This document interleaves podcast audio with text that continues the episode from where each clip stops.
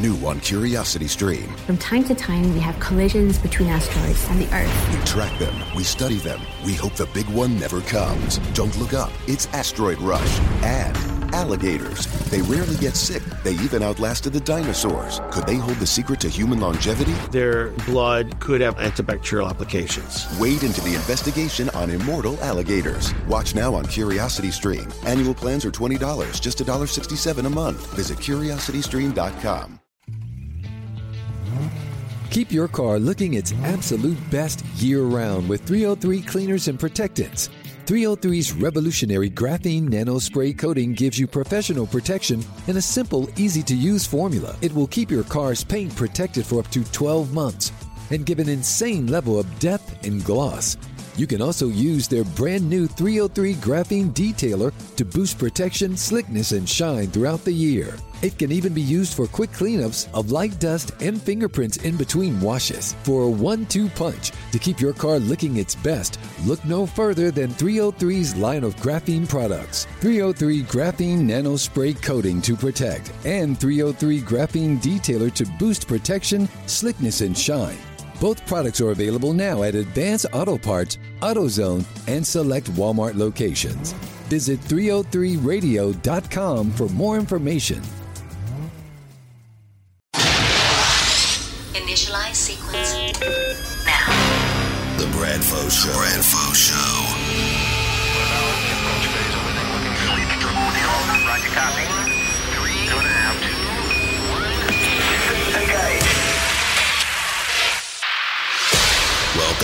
Bradfo Show, the place where WEEI.com's Rob Bradford talks all things that interest him. Some of which you might just want to listen to. So sit back and soak in another episode of the soon to be award winning show a whole bunch of people are talking about. Bradfo Show. Here's Rob Bradford.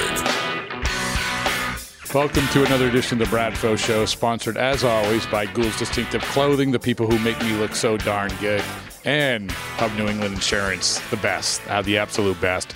Speaking of the best, we have one of the best here, Jake Peavy, and uh, we're going to go through some things, some some things that I think are pretty interesting. And the first thing we're going to talk about is something that came up in your last start, and it was the eyesight issue. And I know that we've talked a lot about the eyesight. I remember the first press conference you had here. It, this was one of the things that you had to address.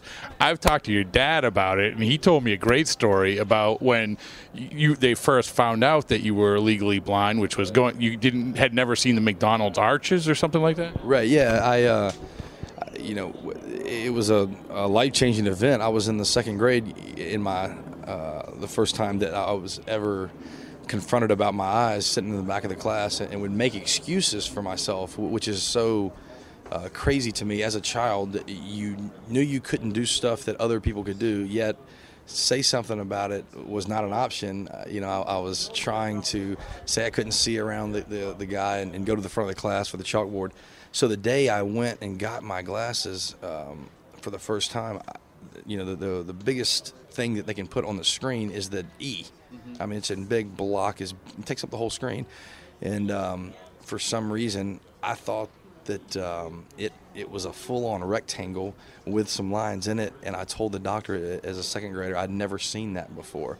My mother starts crying at this point in time, um, and then so I get these glasses. It was the, a life-changing day, and um, I get in the car with my mother, and I obviously could see things I had never seen before.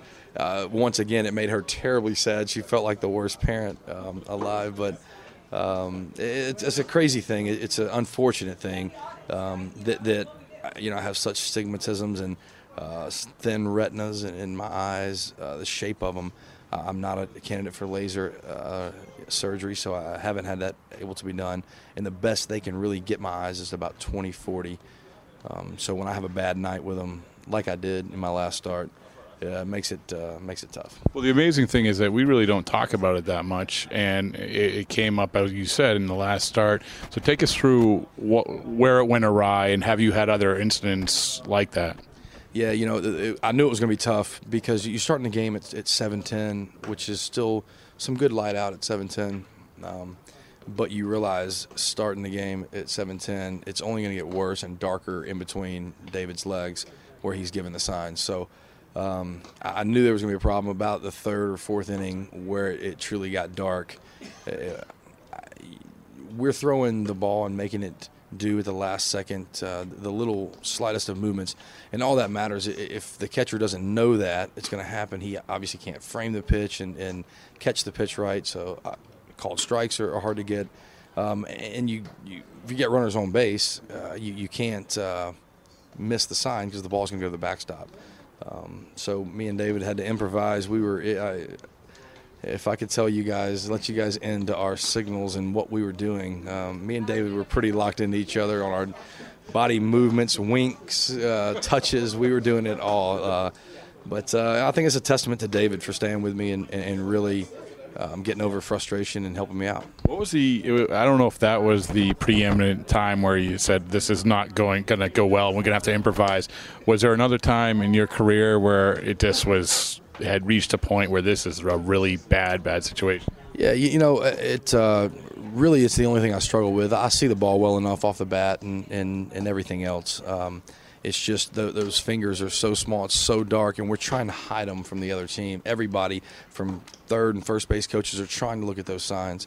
Um, so you're you're obviously very um, you know secretive about giving them, and, and and you know what people don't realize is a one finger point, you know, your, your index finger pointing down and into your left leg is a fastball. Well, a cutter to the other side of the plate is just that same thing with your pinky down, running down the, your right leg. If you can't see very well, you can easily just see one of those fingers, and it's a completely different pitch going a completely different way. So, uh, which we've covered is, is big. So it's it's challenging. That nonetheless we get through it and um, and came up with a big win. You know, uh, off off the uh, eyesight topic, we were talking. I saw you leaving the game the other day in uh, Atlanta, and you had your two boys with you. Two boys, two boys, right? Uh, yeah, I had I had my uh, two boys with me, and I have a third, uh, a, a younger one. Yeah, but I had my older two with me there in the clubhouse in Atlanta. Okay, so in, it was great. It, I always there's a soft spot with a. I think it's such such a cool thing that that kids get to hang with their parents who are major league players, and you know we've done stories on it before. But the part of it that isn't so cool is that when you actually have to leave them, and and talked a little bit about how that dynamic is, and also how difficult it is, especially when you're trying to decide the future, uh, what your future is in baseball. Right.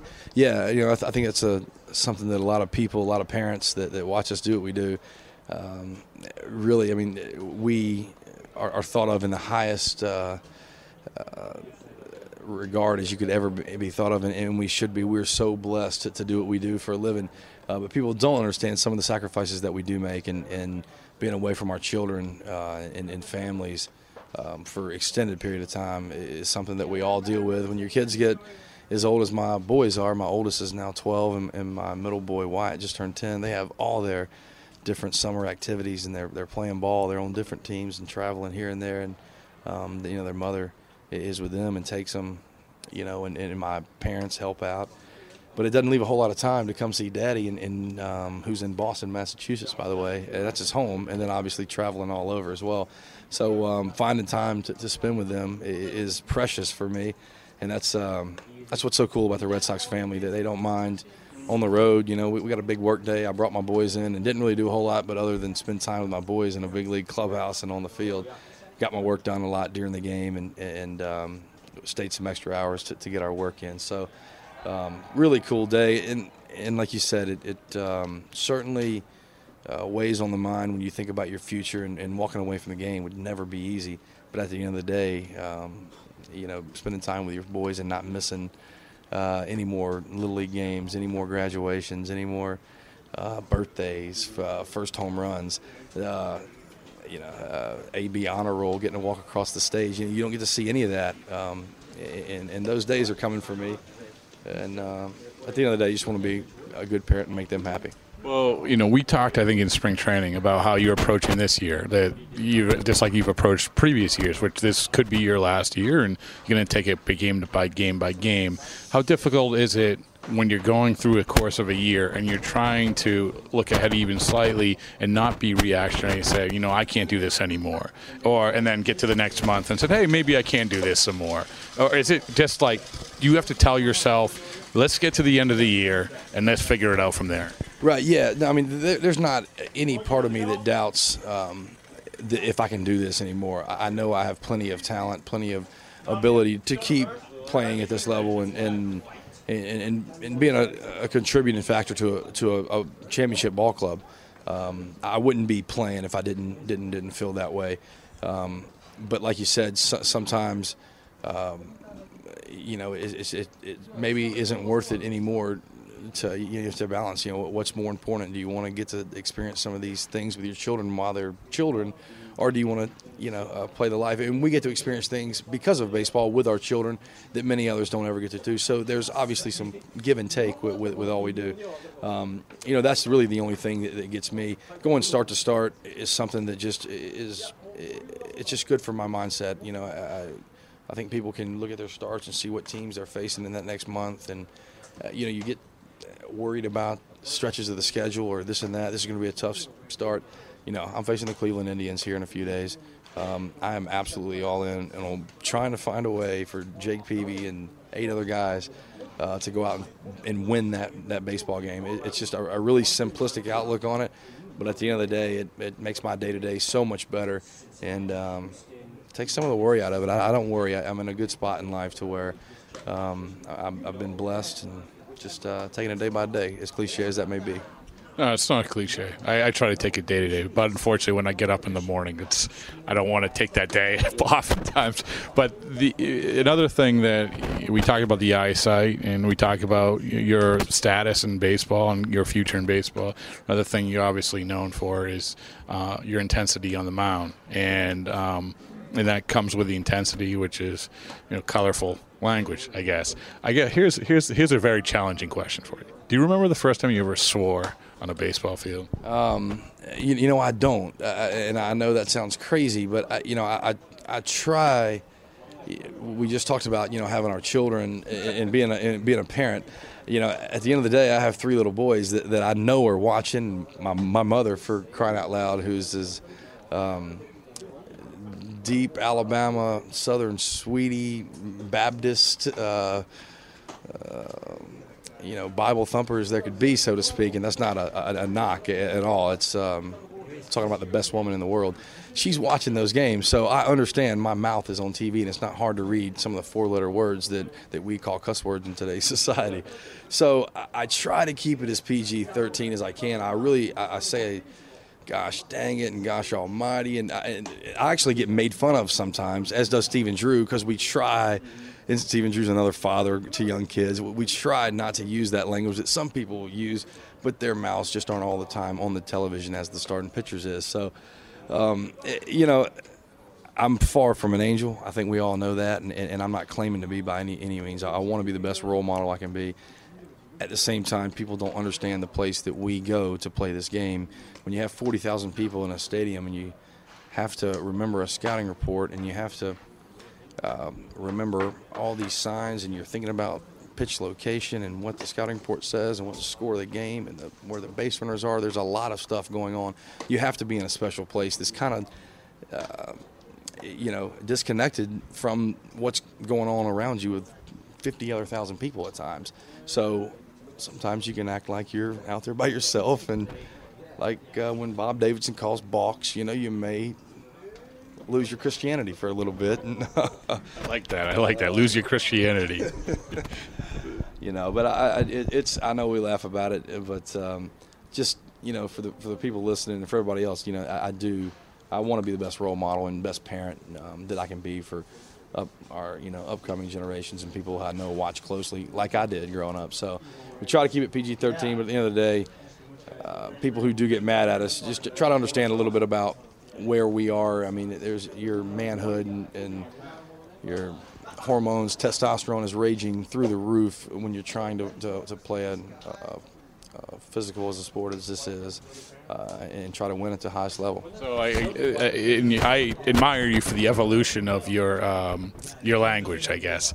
But when so when you were in little league and when you were, you were a young baseball player, it's, it's baseball. It's, you're still intense, and it doesn't matter the level. Did was that was that uh, a part of the process? Always, yeah, yeah. I've always yelled, but I certainly not growing up in, in where I grew up. I would never ever slip and say one of those dirty words that, that I occasionally heard my father and you know and, and, and uh, men that I was around say. Uh, I knew better than to say that uh, growing up. And then in high school, I went to an Episcopalian school that um, that in baseball practice or you know the games it wasn't still wasn't going to be any of that talk, or there was going to be you know consequences, you know, at home and at, at school. So um, it'd probably be in pro ball when I guess I became a man and and maybe threw my first uh, first vulgar language out there, and probably was like like being set free. You're like, I just do that. The uh, the last question is you you did a radio appearance um, in spring training and you did the, the seemingly impossible, which is win over the uh, the crew from the Dennis and Callahan show um, with with uh, mostly with your knowledge of, uh, of Bruce Springsteen. So with that in mind, and to keep that ball rolling, because I know that if by doing this they will actually listen to this and, and then they will spread the word.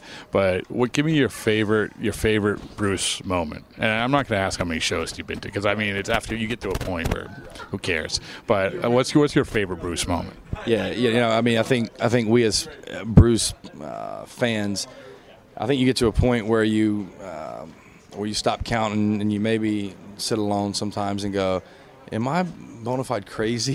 Have I lost my mind uh, w- with how much I'm enthralled but with this man?" But now Bruce is a, an amazing character. He, he is this man uh, musically and just on a creative sense this guy's touched by God uh, in my eyes. I mean, he, he is a special human being in what he does. And, and I've been to many shows. I, I, I'm a big believer, and it's going to happen here. Tom Petty's playing Fenway Park, as I know Bruce has.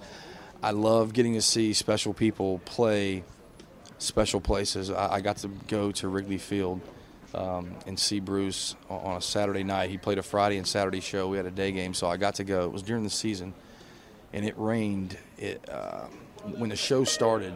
Uh, I mean, shortly after Bruce walked on stage, uh, the, uh, the, show started, and it started to pour, downpour. I mean, there's 30, how many ever thousand the, the, the stands hold, and then how many ever thousand can stand on the field. And Bruce was in center field of Wrigley Field, you know, and such a special place. And you know, there's just, uh, you know, I believe in ghosts and I believe in spirits. So I, I think that's so cool of the spirits that have been and, and hang out there and, and you know you feel a part of when you're there and then you have Bruce Springsteen bringing you know a whole nother element and it just turned it was such a magical night going to see Bruce to me we, we, we've joked around with the word Christianity a little bit it's like a religious experience to me it's uh, you know it's something bigger than going to see a concert or show and, and uh, took some people my brother being one, one of the, uh, those guys John Danks Chris Sale some teammates that didn't know a Bruce Springsteen song, and they left there and they're about as fanatical as I am now. So it was a special night and probably my, my favorite night.